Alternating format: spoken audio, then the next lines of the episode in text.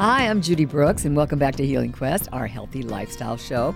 Now, if you've listened to us on a regular basis, first of all, thank you. We appreciate your interest.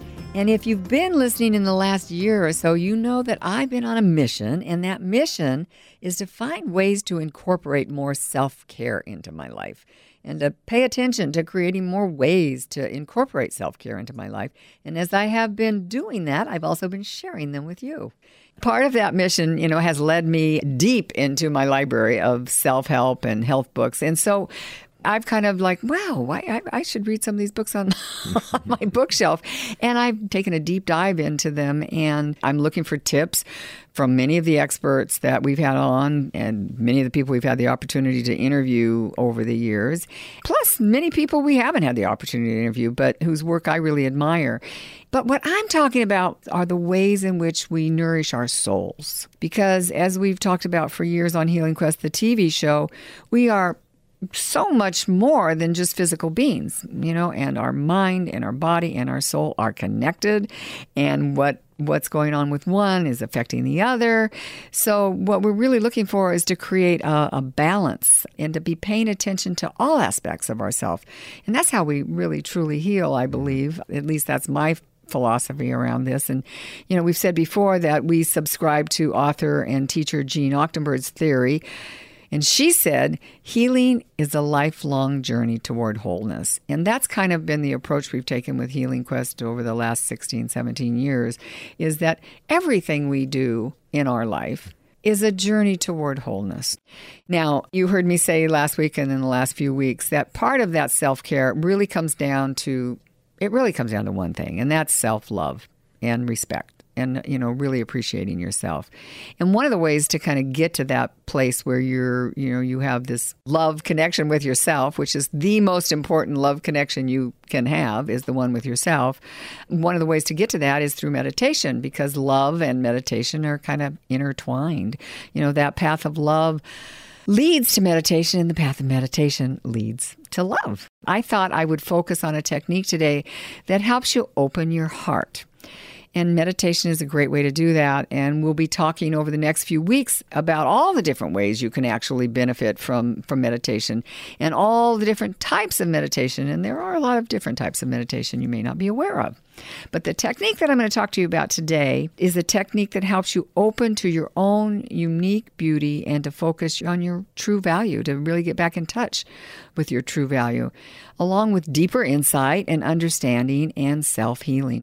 It can also help open the way to deeper, more positive relationships with others because when you have a good relationship with yourself, you're really enhancing all your relationships. If you're just joining us, I'm Judy Brooks, and you're listening to Healing Quest, and I'm talking about how meditation and nature really feeds our soul. The question is if you totally accepted yourself just as you are, would you have any problems at all? Would you really have any problems at all if you just totally accepted yourself just as you are? And that means all the things that you judge and all the things about yourself that you reject and all the things you wish you did different. Would you be okay? This is a really simple meditation. It's only four minutes. And I can't imagine any of you out there can't find four minutes in your day to do something that would help you love yourself a little bit more and to, and to really take care of yourself. So it's simple. The first thing I always do when I start to meditate is I, I take, you know, five deep breaths. I breathe in to the count of five, and then I hold for the count of five, and then I release to the count of five. And I do that five times. And that usually gets me relaxed enough to sit quietly. And if you can sit quietly, you can get some insight into the ways you reject yourself. What fears and beliefs stop you from being loving and compassionate with yourself? Ask that question. What are the things, what are the inner feelings and the old habits of self rejection and doubt that I have that I could begin to recognize? Because when you begin to recognize them, they begin to fade away. And, you know, love is a natural kind of meditation, and meditation is a divine kind of love. And love starts with ourself. So I would invite you all to be your best friend. You know, it's all about befriending who you already are. Mindfulness, it's about mindfulness, you know, and you've heard me say this before, and it's, you know, it's about minding your mind, you know, and we all have these monkey minds.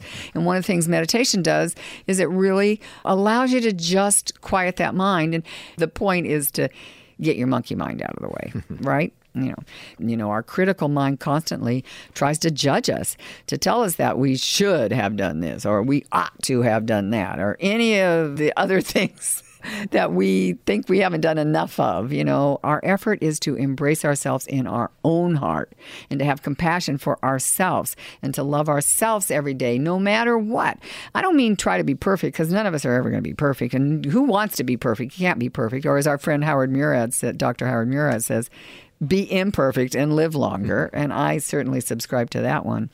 But to have compassion for yourself, to love yourself, the energy goes within. To love others, the energy goes without. And we need both. We need both to be balanced and whole. So hopefully, this little suggestion, this little meditation will help you focus. Take four minutes and do that. But I want to close today's show with a poem by Mary Oliver, one of America's greatest poets, who unfortunately we lost last year. The poem that I'm going to read for you today is called The Summer Day. And when we were preparing for this show, I was just struck by this poem, and, and we wanted to honor Mary's memory. And so this is what you're going to get. Who made the world? Who made the swan and the black bear? Who made the grasshopper this grasshopper, I mean the one who has flung herself out of the grass, the one who is eating sugar out of my hand, who is moving her jaws back and forth instead of up and down, who is gazing around with her enormous and complicated eyes.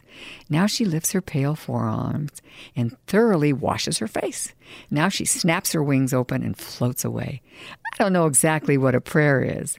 I do know how to pay attention, how to fall down into the grass how to kneel down in the grass, how to be idle and blessed, how to stroll through the fields, which is what I have been doing all day.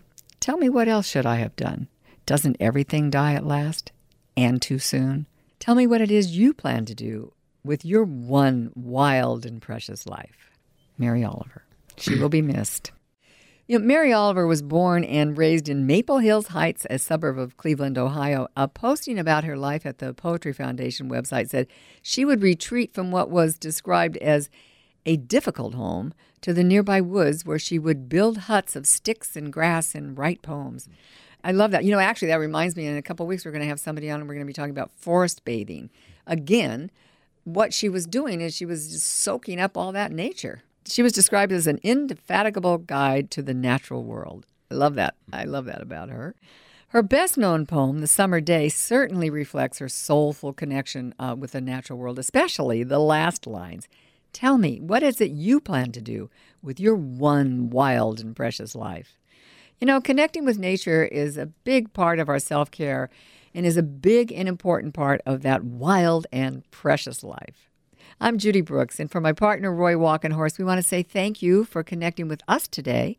We know you have a lot of media to choose from, and we're really happy that you chose us.